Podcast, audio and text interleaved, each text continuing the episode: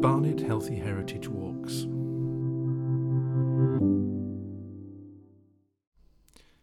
Welcome to Barnet Healthy Heritage Walks. These walks are designed to provide a gentle stroll of around five to ten kilometres or three to six miles, approximately five thousand to ten thousand steps, taking in a few buildings and sites of interest, and where possible, using green spaces and footpaths. Golders Green and Hampstead Garden Suburb. This circular walk is in and around Hampstead Garden Suburb and Golders Green, starting and ending at Golders Green Tube and Bus Station. There are twenty points of heritage on the walk, and it is approximately five and a half kilometres or three point four miles with a couple of optional detours. To set the scene, we suggest you begin your tour close to the tube and bus station on the grassy area behind the station cafe and shops, looking onto Finchley Road. In front of you will be a semicircular area with bus stop G W, used by the local H two and H three services. You can reach Golders Green Station by tube via the Edgware branch of the Northern Line or by a number of bus routes. For full public transport details, please visit the Transport for London website. Before you set off on the walk, there are a number of cafes and newsagents near the front exit of Golders Green Tube Station where you can find refreshments. Audio Tour Part one, Golders Green. The modern expansion of Golders Green was stimulated by the arrival of the Charing Cross, Euston and Hampstead, C C E H, Underground Railway in nineteen oh seven. In fact, Golders Green is said to be the first suburb in the world to have been developed as a direct result of the arrival of an underground railway line. Bus, coach, taxi and other public transport services helped make Golders Green one of North London's principal transport hubs. The green fields and mostly agricultural settlements that characterised the area began a rapid transformation into the metropolitan suburb we see today. London's convenient, affordable, integrated public transport network became the backbone for suburban development as a rapidly growing population moved out from overcrowded, often unhealthy inner city areas into semi-detached and detached homes with gardens. Later becoming the Northern Line's Edgware branch after the C C E H combined with the City and South London Railway, today the Bank branch, the bridge on your right carried rail lines over Finchley Road towards Edgware from the nineteen twenties. Plans to further extend towards Bushy Heath were halted by the outbreak of the Second World War. The semicircular road in front of you enabled trolleybuses to turn around to travel back along the Finchley Road. London's electric-powered trolleybuses were in service until the early nineteen sixties. Apparently, conductors would attract late-arriving passengers in central London with a cheery cry of "Any more for the cornfields?" before setting off for this green outer suburb. A tram service to Finchley began in nineteen ten. Looking to your left, behind the roof of the station's cafe and shops, notice the four-faced clock on the war memorial standing at the intersection of Golders Green's principal road arteries. Finchley Road, north to south, constructed in the eighteen twenties, Golders Green Road, north-west towards Hendon, and North End Road, east towards Hampstead. More about this local landmark are at the end of our audio tour. To the right of the war memorial, on a shop that now has a truncated triangular-shaped roof front, you may see in decorative plasterwork script the letters E, O and W. This indicates the former site of the Golders Green branch of local developer and estate agent Ernst Owers and Williams. Note two, the cosmopolitan variety of local restaurants and shops, from Jewish, Japanese, Korean, Persian, Indian and Chinese, to Lebanese, American, Polish and Italian. Turn right and walk north along Finchley Road under the rail bridge. On your left, you are passing the Refectory, a bar and casual drinking venue opened in nineteen sixteen that was said to be the country's first restaurant with a fully electric kitchen. in the nineteen sixties, it was a venue where, as yet unknown rock legends, Jimi Hendrix and Eric Clapton played some of their early gigs. On your right is the station's rear exit and bus interchange, opened in nineteen eleven, now no longer in use. Continue to listen to Audio Tour Part two on your way, pausing at the junction with Rotherwick Road. Audio Tour Part two, Architecture. Pause by the gateway into the Northern Line's engineering depot and train sidings on your right, Golders Green Train Care Centre. Plentiful availability of undeveloped land for railway facilities was an important factor in C C E H's decision as a private company to invest in costly tunnelling beyond Hampstead through to this side of the Northern Heights. More about these hills during the walk. Look across Finchley Road to your left on the Golders Green side. Note the style of architecture of these relatively large suburban family houses built in the interwar period.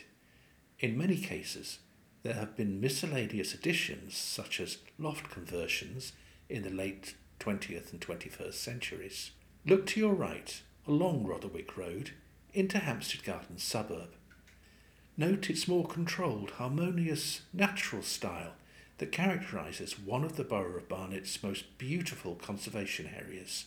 Hampstead Garden Suburb is now regarded as an internationally significant contribution to town planning. Do you see the semicircular brickwork laid into the pavement as a kind of welcoming gateway? We shall explore more of the suburb later on this walk. Continue along Finchley Road towards the traffic lights. When safe to do so, cross Finchley Road using the pedestrian refuge island and continue on across Hoop Lane in front of you. Then turn left down the gentle slope along Hoop Lane. Now pause the audio tour until you reach thirty-one and a half Hoop Lane, the Unitarian Church to your right. Audio Tour Part three, Unitarian Church. Completed in nineteen twenty-five, this Grade two listed building is the place of worship and communal centre for a congregation dedicated to freedom and inquiry that advances social justice, animal rights and supports good causes. Golders Green Unitarians are a welcoming community, tracing their international roots to the open-minded dissenting Christians of the seventeenth and eighteenth centuries, while striving to reflect the diversity of values and beliefs in Britain today. In the eighteen sixties, Unitarians appointed the first female minister anywhere in the world, and in nineteen oh four appointed such a woman in Britain. Notable British Unitarians include writer and social campaigner Elizabeth Gaskell, chemist and political theorist Joseph Priestley, nineteen thirties Prime Minister Neville Chamberlain, pioneering nurse Florence Nightingale, and inventor of the World Wide Web Sir Tim Berners-Lee. Notable artwork includes a memorial mural by Ivon Hitchens. Check the church's website for opening hours. Now retrace your steps back up Hoop Lane towards Finchley Road.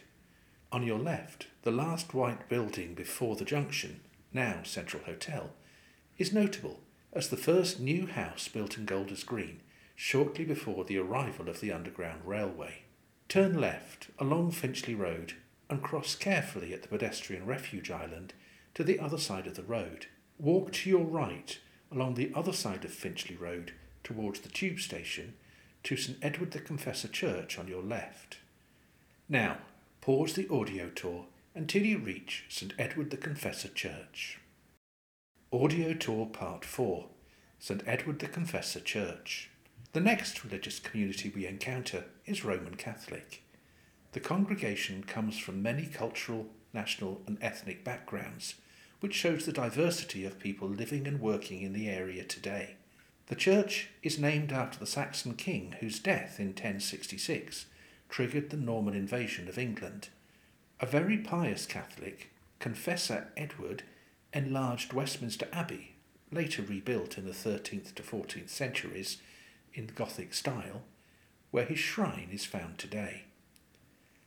He is venerated as a saint, making the abbey an important site of pilgrimage until the sixteenth century Reformation created the Protestant Church of England. The parish was created by the Diocese of Westminster in nineteen oh nine to serve the rapidly growing communities in Golders Green and Hampstead Garden Suburb. Fundraising was slow, but the building went up between nineteen fifteen and nineteen thirty-one in the revivalist style of medieval perpendicular Gothic. Remodelling took place in nineteen sixty and nineteen ninety-six. Its interior includes several notable works of art and statues of ten English saints, including Alban, Thomas More, Margaret Clitheroe and Thomas Becket. There is a memorial to the local resident Lieutenant Acting Captain Michael Almond, who was awarded the Victoria Cross for gallantry during the Second World War. The Catholic congregation has grown considerably while being subject at various times to political decisions affecting comings and goings of citizens from Eastern Europe, Ireland, Sub-Saharan Africa or East Asia, for example. Please visit the church website for details of opening times of services and events. Continue back along Finchley Road and cross Hoop Lane again at the junction, and then turn left up Hoop Lane towards the crematorium and cemetery. Taking advantage of both local farms and a growing number of potential customers, the building on the opposite corner that is now an estate agency was formerly a dairy shop and door-to-door delivery centre for express dairies. This company grew into one of London's leading producers and retailers of dairy products from the late nineteenth until the late twentieth century. It owned a model farm north along the Finchley Road, near Henley's Corner. Its field and farm survive today. Now pause the audio tour until you are standing under the inn sign to Golders Green Crematorium on the right side of the road. Audio tour part five, Golders Green Crematorium and Mausoleum. Look through one of the gateways at the large red brick complex. Visitors are usually welcome. Please respect the sensitivity of the whole site, particularly when a service is taking place.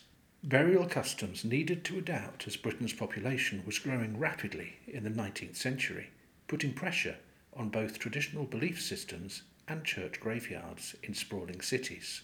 Christian funerary practice was influenced too by science, culture and religion of communities around the British Empire, notably in South Asia, as well as increasingly secular views. After cremation became legal in the eighteen eighties, the success of Britain's first crematorium in Woking, Surrey, encouraged the London Cremation Company to acquire a large greenfield site in North London. This Lombardic-style brick complex was built between the turn of the twentieth century and the outbreak of the Second World War, as finances allowed, with some contemporary additions. The principal architect was Sir Ernest George with Alfred Yates. The Gardens of Remembrance were laid out by William Robinson. Many of the architectural structures and memorials are listed as Grade two or two star, and the gardens are Grade one. The crematorium is a secular, providing burial services for people of all faiths and none. As you may expect from Britain's leading crematorium, where more than a third of a million cremations have taken place, there's an impressive roll call of celebrated names, whether their ashes remain here or have been taken elsewhere, including Dame Barbara Windsor, the actor, who died in twenty twenty, Peter Cook, comedian and satirist, who died in nineteen ninety-five, Amy Winehouse, the singer, who died in twenty eleven, Sigmund Freud, the psychoanalyst, who died in nineteen thirty-nine, Alice Hargreaves, the eponymous heroine of Alice's Adventures in Wonderland, who died in nineteen thirty-six, Sir Rudyard Kipling, author and Nobel Prize laureate, who also died in nineteen thirty-six, Neville Chamberlain, the Prime Minister, who died in nineteen forty, Dame Millicent Fawcett, the suffragist, who died in nineteen twenty-nine, Sophia Delap Singh, suffragette and daughter of the last Maharaja of the Punjab, who died in nineteen forty-eight,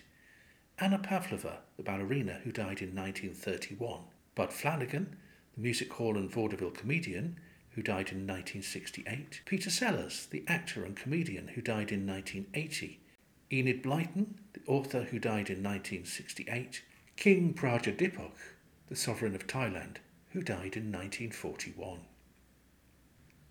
Now walk a little further along Hoop Lane and across the road on your left. Look through the gateway into the cemetery. Audio Tour Part six, Golders Green Jewish Cemetery.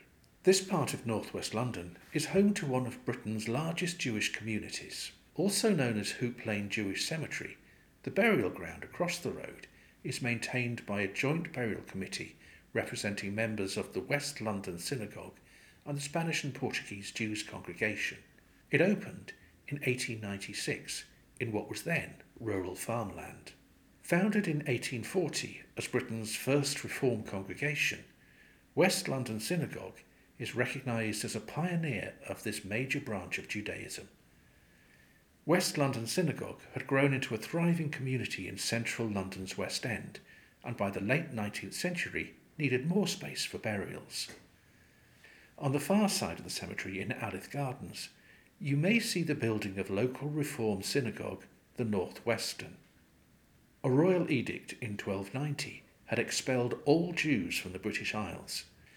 It was members of the Amsterdam Synagogue in the Netherlands who led a formal resettlement of England's Jewish community in the sixteen fifties under the protectorate of Oliver Cromwell. The congregation's name, Spanish and Portuguese, refers to the heritage of many of these Jews from the Iberian Peninsula, also known as the Shepherd, where Jews had been suffering persecution and forced conversion since the late fifteenth century. As a relatively open-minded, multi-faith trading nation that had recently fought successfully for independence from Spain, the Netherlands became a safer refuge for Sephardi Jews in northern Europe. The Spanish and Portuguese Jews congregation at first buried its dead in cemeteries in London's East End, the Velo and Novo, before buying a share of this larger plot from the West London Synagogue just before it opened. Notice how this cemetery is divided into two parts.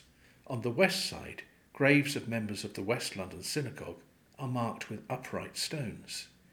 The east side, used by the Spanish and Portuguese congregations, a traditional Sephardi cemetery with gravestones laid horizontally, as burial grounds often were too unstable for an upright stone. It is customary for visitors to Jewish graves to leave a small pebble as an act of remembrance, rather than leave flowers or other offerings. Just inside the gateway to the right is a wall with memorials to religious Gentiles, non-Jews whose quiet bravery and concern, often at risk of their own life, ensured the safety of Jewish people during the Nazi era, whether it be a single person, a family, hundreds, or even thousands. Notable people buried here include, on the east side, Nathan Sarchi, who died in the year two thousand, father of Lord Morris and Charles, founders of Sarchi and Sarchi, and later of M and C Sarchi, two leading global advertising agency networks. On the west side, Jacqueline Dupre, the cellist, who died in nineteen sixty-seven. Rabbi Hugo Glynn, Auschwitz survivor, rabbi and broadcaster, who died in nineteen ninety-six. Marjorie Proops, Fleet Street newspaper agony aunt, who died in nineteen ninety-six. Jack Rosenthal, the playwright, who died in twenty oh four. Sir Stigman Sternberg, philanthropist and interfaith campaigner, who died in two thousand sixteen. Sir Leslie Hoare Belisha, who died in nineteen fifty-seven. Politician, ministerial sponsor of the eponymous road crossing safety beacon. Continue up Hoop Lane. The small pergola and garden on the roundabout ahead comprises Meadway Gate, another example of a thoughtfully designed welcoming access point into the Hampstead Garden suburb. Cross back over Hoop Lane when safe into Temple Fortune Lane on your left and cross to continue on the pavement alongside the opposite side to the cemetery. Note the fine architecture and landscaping of the houses to your right along the south edge of the suburb. When you reach the driveway into forty to forty-six Temple Fortune Lane on your right, locate towards the back the no cycling sign by an alleyway, locally called a twitten or a snicket, that takes you uphill. When you reach the next paved road, Hampstead Way, cross when safe and continue uphill, passing a pocket park on your right. Carefully cross Willeyfield Way before taking a few steps to your right to the metal railing. Follow the Twitten up the hill, passing tennis courts on your left. Now, pause the audio tour until you emerge in Central Square by a stone plinth under metal arches. Audio Tour Part seven, Central Square.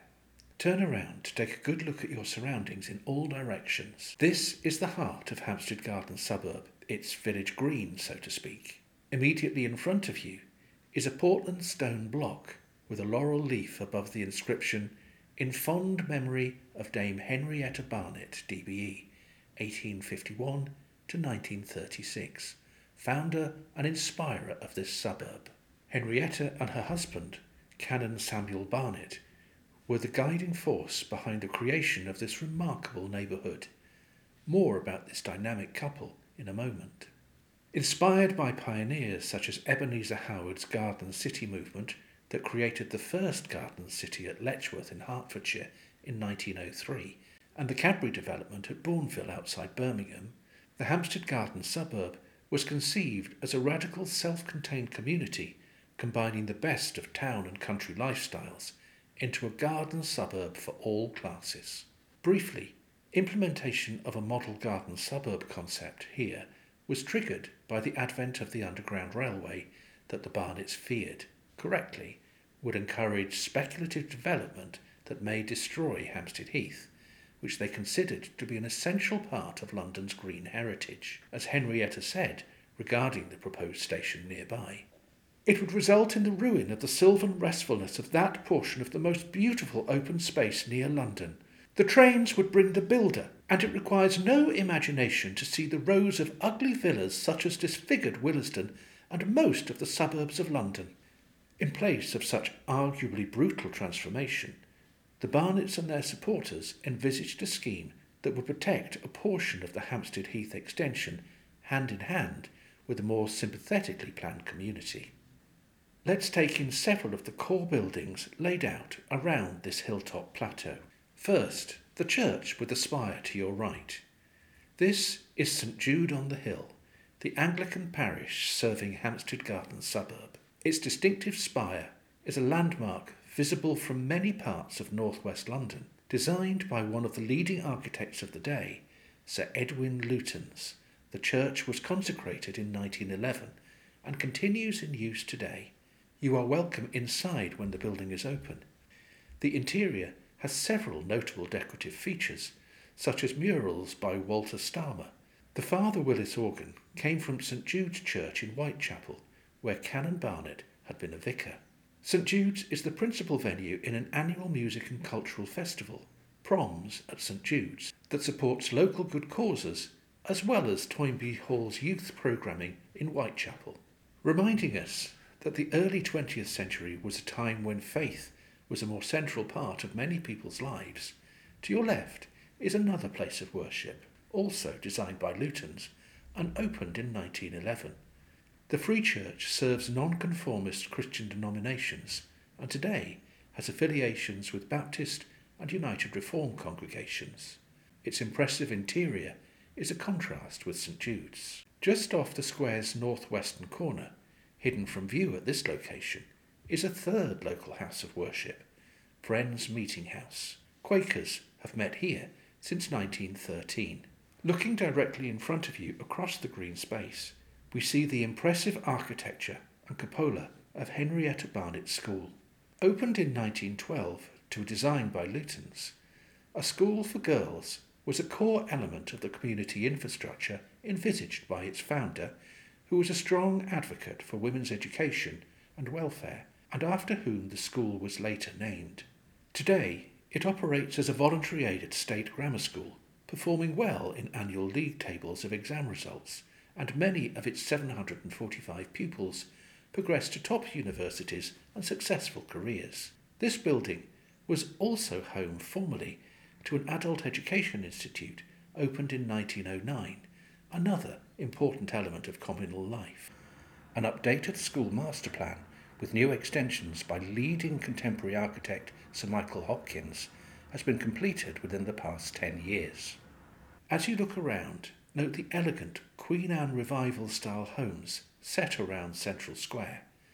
Many were designed by Lutens before he became occupied with his master plan for New Delhi. Proceed to your right along the paved path that passes St Jude's. Stop outside the first house on your right, which used to be the home of Dame Henrietta Barnet. Audio Tour Part eight, Dame Henrietta Barnet's Home. As the plaque explains, one South Square, in the heart of her suburb, was Dame Henrietta's home from nineteen fifteen until her death in nineteen thirty-six. This remarkable lady overcame considerable male resistance to her vision of creating this model suburb. Her ambition had been shaped by her progressive upbringing and by working with redoubtable social reformer Octavia Hill, co-founder of the National Trust and pioneer of social housing. After marrying Anglican curate Samuel in eighteen seventy-three, the young couple encountered deeply entrenched social issues and economic hardship among deprived parishioners in Whitechapel. After leaving Whitechapel, the Barnets lived in Heath End House by the Spaniards Inn at the top of Hampstead Heath. Sensitivity to the benefit of such essential open space nearby motivated her to protect it from what some saw as unsympathetic suburban development typical of the late Victorian-Edwardian period. Leading urban planners Raymond Unwin and Barry Parker, who had worked together to develop Letchworth Garden City, were brought in to design the master plan. Samuel died in nineteen thirteen, making her home on this carefully chosen spot, where she could enjoy a fine view across to Harrow on the Hill, places Henrietta physically and spiritually at the heart of her greatest legacy. Follow the pavement around the square, turning right into Heathgate. Take care crossing Meadway and continue on Heathgate towards the entrance to the Heath extension. You may be interested to know that you are now walking in the footsteps of young wizard Harry Potter on his way to his Muggle-born friend Hermione Granger's parents' house. As seen with St Jude's in the background in the twenty ten film Harry Potter and the Deathly Hallows Part one. Now pause the audio tour until you have reached the end of Heathgate, having walked between two wooden posts, along the paved path and down some steps. Pause at the grassed area on the edge of the Heath extension and listen to audio tour Part nine, Heathgate and the Great Wall. Audio tour Part nine, Heathgate and the Great Wall. The open spaces and forested areas stretching up the northern heights in front of you form part of one of London's historic heathlands that covers approximately eight hundred acres. Hampstead Heath Extension and surrounding land used to be farm fields next to a wild heath, as we will discover later. Land was acquired in stages early in the twentieth century from the trustees of Eton College and the Church of England to develop this garden suburb and, in turn, to be protected by the suburb's relatively low-impact development. Where you are standing is, as the street name suggests, another gateway into the suburb, although it remains incomplete due to the impact of the First World War. This charming boundary, as it was called, is a handsome red brick barrier called the Great Wall. It was inspired by German medieval wall towns admired by Parker and Unwin. This scenic section is called Sunshine Corner. Ahead of you spreads out a rural landscape that is virtually unchanged since the nineteenth century. Follow the dirt path along the Great Wall to your right until you reach Hampstead Way, then continue to your left on the pavement until you reach Heath Close. As you round the bend, note across the way an opening between two hedges. This is Wild Hatch, an ancient track that once connected with the path heading across the extension to your left. Now, pause the audio tour until you reach Heath Close. Audio tour Part ten, Waterlow Court. Architecture of the rows of connected houses in Heath Close reflects Germanic medieval style. Note the harmonious addition of open balconies along this narrow side street.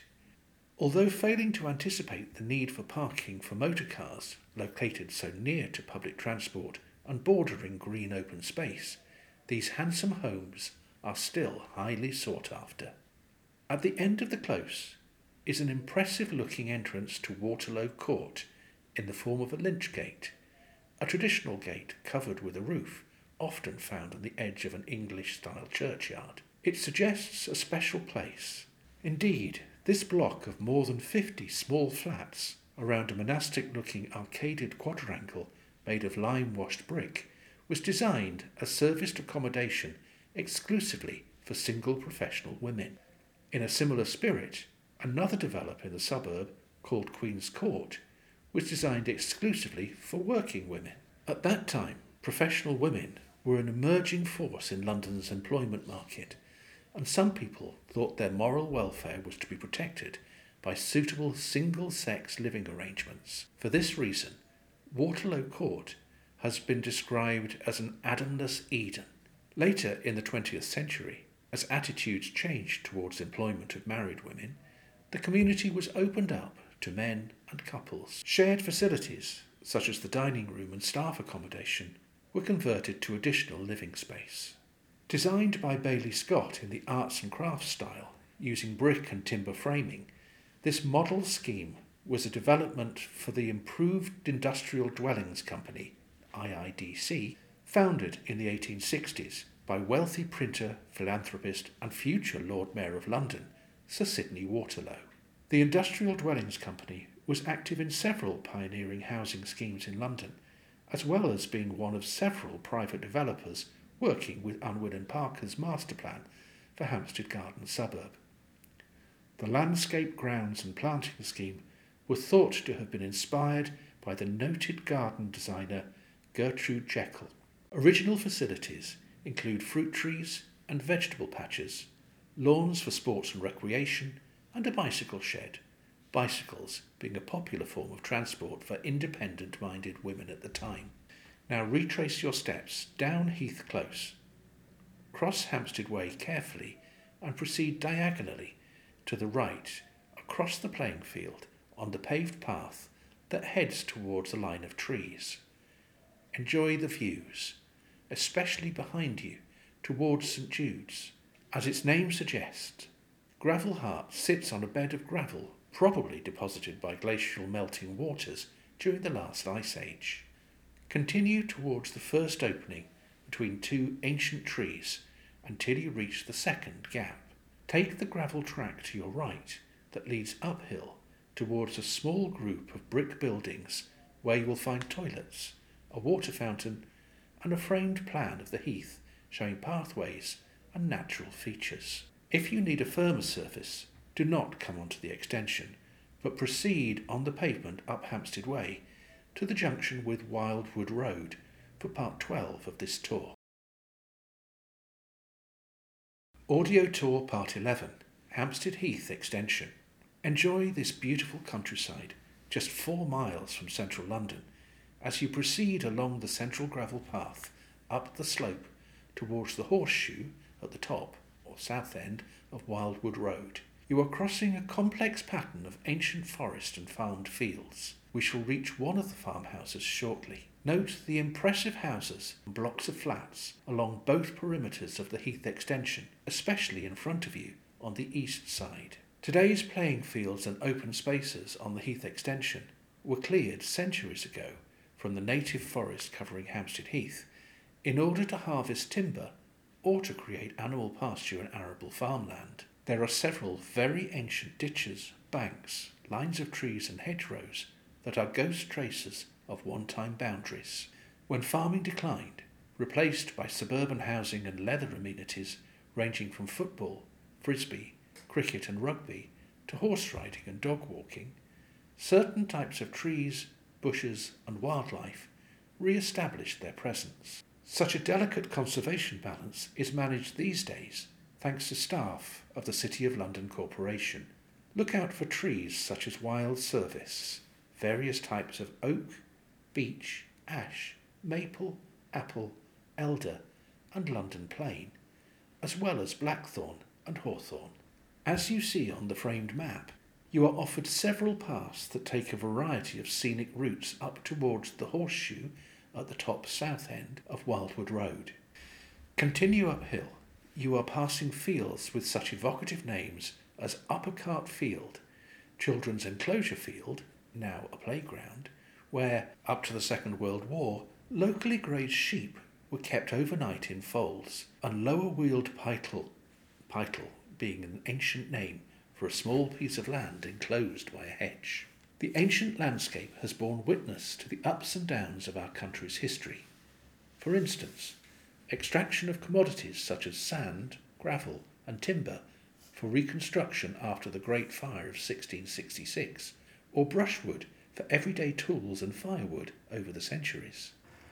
During the First World War, on the night of the eighth of September nineteen fifteen, Zeppelin airship L Z thirteen flew overhead on its way to delivering the first deadly strike on the City of London, and during the Blitz of the Second World War, these fields were a base for London's defences with barrage balloons, four three point seven inch anti-aircraft guns and soldiers' huts. Notice several small ponds that indicate the geology of the northern heights. Sand has been extracted, leaving dips that drain off rainwater that could be used to water livestock and horses. Wildlife abounds, and you may spot a heron from one of the ponds. Elsewhere along the heights, areas of sand and clay channel groundwater to emerge as springs that grow into no less than four lost, well, that is to say, now almost covered over, tributaries of central London's mighty River Thames, the rivers Fleet, Tyburn, Westbourne and Brent. As you approach Wildwood Road, you may spot a stone fountain dedicated to the memory of nineteenth century artist and local resident Walter Field, Associate of the Royal Watercolour Society, A R W S. The fountain was erected by his sister Emily, a founder of the Hampstead Heath Protection Society and joint founder of the Heath Extension Council. As you approach the parked cars on Wildwood Road, you cross a dirt track laid out for exercising horses. You are leaving farmland and the Heath Extension, and briefly also leaving the borough of Barnet, and stepping into Sandy Heath. Cross the road carefully, and then turn right along the pavement until you reach a mud track on your left by the first house. Follow the path up the slope and round the bend, keeping the houses to your right. Stop in front of the last building painted white. Alternatively, you are welcome at this point to make a detour to explore more of the semi-wild Sandy Heath. Proceed to the left uphill along the network of tracks, where you will discover natural delights including ancient and secondary woodland, heathland gorse and birds. Also ducks on iron-pan ponds. These ponds are rare features that collect rainwater in gullies left by extraction, where unusually high iron oxide content in local sand creates a natural non-porous crust, preventing water from draining away.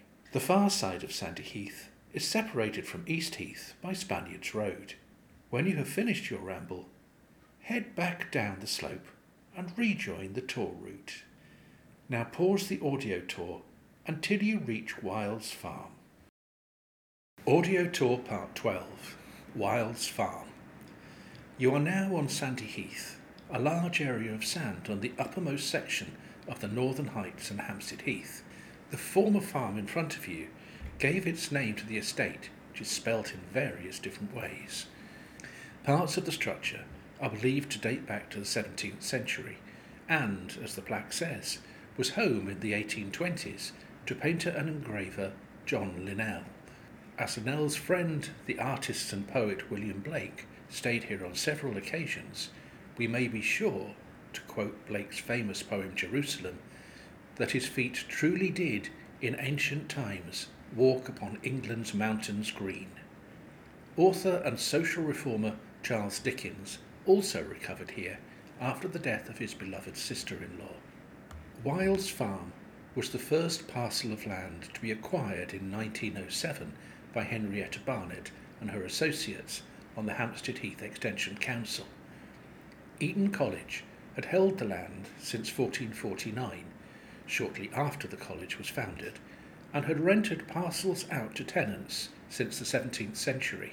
In the sixteenth century, a tenant called John Slanning felled several acres of trees to create cattle pasture, with the result that now only a few hedgerow lines indicate the extent of the former woodland.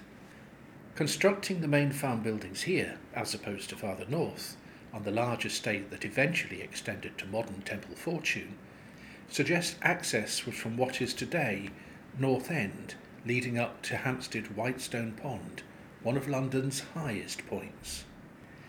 Incidentally, Wiles was one of the local farms supplying express dairies, as did the herd nearby on the grand estate of Kenwood House.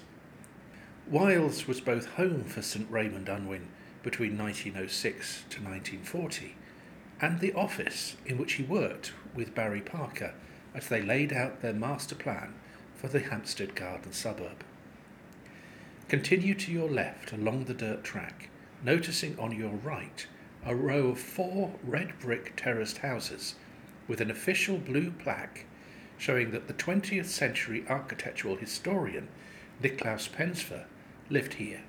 Emerging onto Wildwood Terrace, on your left, is another official blue plaque on the self-designed mid-twentieth century home of Michael Ventris, who helped decipher the ancient Cretan and Mycenaean script known as Linear B, the oldest known form of Greek. Now, pause the audio tour until you reach the junction of Wildwood Terrace and North End. Audio Tour Part thirteen, North End. North End is a seventeenth century hamlet, once populated by agricultural labourers and laundresses, who took advantage of pure local water and gorse bushes for drying to provide the service to inner city residents. Stretching ahead of you up the hill, North End Avenue is a grand setting bordered by lime and chestnut trees that lead into woodland and heath. The avenue was the main road from Hampstead until North End Way, now road, was constructed in about seventeen thirty. It is thought to have continued past Wiles, then down its farmland, today Heath Extension, to join Wild Hatch and eventually on to Henton. In the seventeen sixties, William Pitt the Elder, first Earl of Chatham, who served as Prime Minister between seventeen sixty-six to sixty-eight, convalesced from a breakdown as a guest of the owner of the grand house that stood once in the garden of the modern Pitt House to your right. Turn right along North End. Now pause your audio tour until you have reached the junction with North End Road and have turned right to stop in front of the Bull and Bush Public House. Audio Tour Part fourteen, Bull and Bush. Claiming a licence back to seventeen twenty-one, this is one of London, even England's, most famous pubs. Some say that the eighteenth century artist William Hogarth, who frequented this alehouse, helped lay out the gardens. The bull in its name probably refers to cattle on the local farms. Set in the clean air and leafy surroundings of the heath, the pub increased in popularity in the nineteenth century thanks to railways that brought so many people to enjoy the leisure amenities of Appy Hampstead. Then, in the twentieth century, Australian-born music hall star Florrie Ford ensured worldwide fame with performances of a song with a saucy invitation to "Come, come, come and make eyes at me, down at the old Bull and Bush, da-da-da-da-da." Now pause the audio tour as you continue on the pavement into Hampstead Way, opposite Golders Hill Park. Proceed to the bend and locate a green door with the number two on it to your right. On the other side of the road, through the trees, you will see green metal railings in front of a low white structure. Audio Tour Part fifteen, North End Station. Under your feet is one of the deepest sections of London's underground network. The C C E H Railway Company intended to open a station between Hampstead, one thousand seven hundred thirty-six yards away, and Golders Green, one thousand seventy-four yards, to serve what was expected to be considerable residential development on the sites of Wiles Farm and Golders Hill Park. However, the prospect of a lucrative commuter revenue stream quickly vanished. First, a large plot of land was gifted to the nation to form Golders Hill Park. More about that later on in our walk. Then the Heath extension was saved from the level of development that had been anticipated. However, platforms and stairways to the surface had been constructed before the decision reluctantly was taken not to complete the station. The buildings you see are a secure entrance into a site that has been used at various times as a wartime deep-level command centre, an operations room for London's flood control, storage space for records, and an access point for safe removal of asbestos. Today, North End Station, also known as Bull and Bush, has acquired a new lease of life as a trivia question in quizzes and as a hidden secret loved by connoisseurs of London's tube history and subterranean explorers. Now pause the audio tour while you retrace your steps to North End Road. Turn right and cross on the pedestrian crossing. Continue a few yards down the hill until you reach Ivy House at ninety-four to ninety-six North End Road. Audio Tour Part sixteen, Ivy House. An elegant house has stood on this site, thanks no doubt to its vantage point across once beautiful countryside. In the early nineteenth century, J M W Turner, considered by many to be England's finest artist, is said to have stayed here and painted it. Between nineteen twelve and her death in nineteen thirty-one, Ivy House was home to one of the great ballerinas, Anna Pavlova, an international star who toured extensively. Her home included a rehearsal space, and there were swans on a pond in her garden that evoked one of the most celebrated roles in Fokine's Swan Lake. Pavlova danced with Nijinsky in Diaghilev's celebrated Ballet Russe and helped develop the modern ballet shoe. Her glamour and talent inspired many tributes, perhaps none more enduring than the eponymous meringue-based creamy dessert that, it's claimed, was invented either by a New Zealander or an Australian chef. Pavlova's final performance in this country took place in Golders Green. More about that at the end of our walk. After her death in Amsterdam, her cremation took place in Golders Green Crematorium, where her ashes remain to this day, in spite of an attempt to return them to Russia, her native land. Blue plaques on the side facing the road confirm her enduring presence, along with the memory of a previous notable resident, ophthalmic surgeon Sir William Bowman. After a variety of other uses and several years as the London Jewish Cultural Centre, today the buildings house St Anthony's School for Girls. Now pause the audio tour and retrace your steps up the hill and turn right through the gateway into Golders Hill Park. Audio Tour Part seventeen, Golders Hill Park. The car parking area and grass terrace to your left are the site of a grand house destroyed by enemy action during the Second World War. The panoramic views are impressive. Here, on the border of West Heath, attached to the house, were extensive gardens that had been carefully designed over the years by celebrated landscape gardeners Capability Brown and Humphrey Repton in the eighteenth century, and Robert Marnock in the nineteenth. In the eighteen nineties, the estate was acquired by a wealthy local benefactor who was chairman of the pair's soap company and generously gifted it for public enjoyment. Thanks to support from the City of London Corporation, the grounds are maintained as one of our loveliest local parks. A wide range of amenities provides something for people of all ages to enjoy.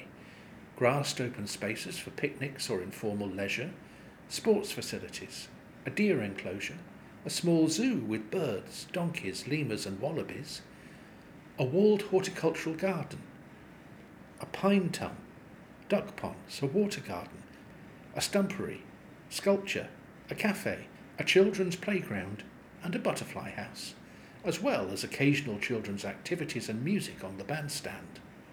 Notice on top of the bandstand the weather vane installed in twenty twelve to commemorate Queen Elizabeth the Second's Diamond Jubilee. This may be an excellent opportunity to pause for refreshments or to use the toilets behind the cafe. Now pause the audio tour while you consider the following route options. Take the tarmac path down the slope, curving to the right past the Wool Garden and Lily Pond. For the shortest route, keep going slightly to the right along the path towards the tennis courts where the exit onto West Heath Avenue is located. To see the deer and zoo animals, follow the central path around to the left and then head to the right through the zoo until you see the tennis courts by the exit to your right. Alternatively, you are invited to make another optional detour to see the pergola and walled garden of Inverforth House that overlooks West Heath. This section of the tour adds a good twenty to thirty minutes. Reach this hidden gem by following the park's main path as it loops to the left past the deer enclosure. Exit onto the heath through a brick gateway next to where mulch is kept and composting carried out by the park keepers. Cross the first gravel path, continue ahead and bear right until you see on your left an impressive brick wall that surrounds the estate of Inverforth House, formerly the Hill. Keep the wall on your left until you come to a gap between two large holly bushes with a track leading up to the wall. A section of the pergola is visible above. It's well worth going for a walk along sections of this surprisingly long hidden gem. After enjoying the pergola and gardens, retrace your steps down the hill through the trees back into Golders Hill Park. If you prefer a different route, head right towards North End Road and then down to the main entrance to the park where we entered earlier. After exiting Golders Hill Park by the tennis courts, proceed down West Heath Avenue, then turn right into West Heath Drive. Continue to the junction with North End Road. Audio Tour Part eighteen, St Alban the Martyr and St Michael. St Alban's is the local Anglican parish church, named after the first English saint, who was martyred in the third or early fourth century. Situated like a sentinel guarding one side of this main road into Golders Green, the solid brick building was designed in a modern Gothic style by Sir Giles Gilbert Scott. His legacy includes Liverpool's Anglican Cathedral, Battersea and Bankside power stations, and our iconic red telephone boxes. Constructed in phases between nineteen oh nine and nineteen thirty as a chapel of ease, a secondary church in a parish, it is now Grade two listed. On the side closest to North End Road is a rare example of an outdoor pulpit used during construction to lead services and now used occasionally to preach to a very large gathering. In nineteen seventy-nine, the congregation combined with St Michael's to form the new parish of Golders Green. Future Bishop of Johannesburg and Cape Town, a Nobel Prize laureate, South African theologian, anti-apartheid campaigner and human rights activist Desmond Tutu served this community as curate between nineteen sixty-two to nineteen sixty-five. He relates with his trademark humour memories of the relative freedom and respect accorded to him and his family in Britain, away from the discriminatory apartheid laws of that time in his native land. For instance, being addressed courteously by a London bobby and leading a service for a mostly white congregation. Originally site of the Anglican community's first place of worship, while its own church was being built from nineteen thirteen, St Alban's Church Hall generously shared with the incoming Jewish community as a prayer hall while Golders Green Synagogue was being built on Dunstan Road. Now turn around and look at the large white building across the street. Audio Tour Part nineteen, Golders Green Hippodrome. A sense of the scale of suburban residential development and transport connectivity conceived for Golders Green in the early days reflected in this three thousand seat music hall opened in nineteen thirteen. It forms, with St Albans, a pair of impressive gateway buildings into the heart of Golders Green from the east. As we learned earlier, the ballerina Anna Pavlova gave her last performance in Britain on this, her local stage. Later, the Hippodrome was converted for use as a theatre, putting on plays going into the West End and a popular Christmas pantomime. The annual gang show was put on here by Scouts and Guides for many years. The B B C took it over as a T V and radio studio space and also made it home for the B B C Concert Orchestra from nineteen sixty-nine to two thousand three. Among its roll call of well-known productions, a few early episodes of the groundbreaking comedy series Monty Python's Flying Circus were recorded here. When its distinguished life as an entertainment venue ended, it became a prayer hall for an evangelical Christian community, then was taken over by a Muslim community, and is now the base for a global charismatic Christian megachurch based in Australia. Now pause the audio tour while you cross North End Road at the traffic lights and then turn left past the taxi rank to the junction with Finchley Road. Audio tour part twenty, War Memorial. The last item to bring to your attention is the four-sided clock tower in the road in front of you. This war memorial acts as a strong focal point here in the commercial heart of Golders Green. It commemorates on a bronze plaque names of locals who died in active service in the First World War, the war to end all wars, that so affected this suburb while it was still taking shape, as it did the whole country. Two decades later, names were added of those who died on service during the Second World War. Our lengthy tour has brought us back to our starting point at Golders Green Tube, Bus and Coach Interchange. We hope you enjoyed this walk. Perhaps you might like to try one of the other walks in the Barnet Healthy Heritage Walks programme. Please visit our website www.barnet.gov.uk forward slash heritage walks to find out more. If you would like to give feedback or comments or make a suggestion on the walk, please do get in touch. Details are on the website.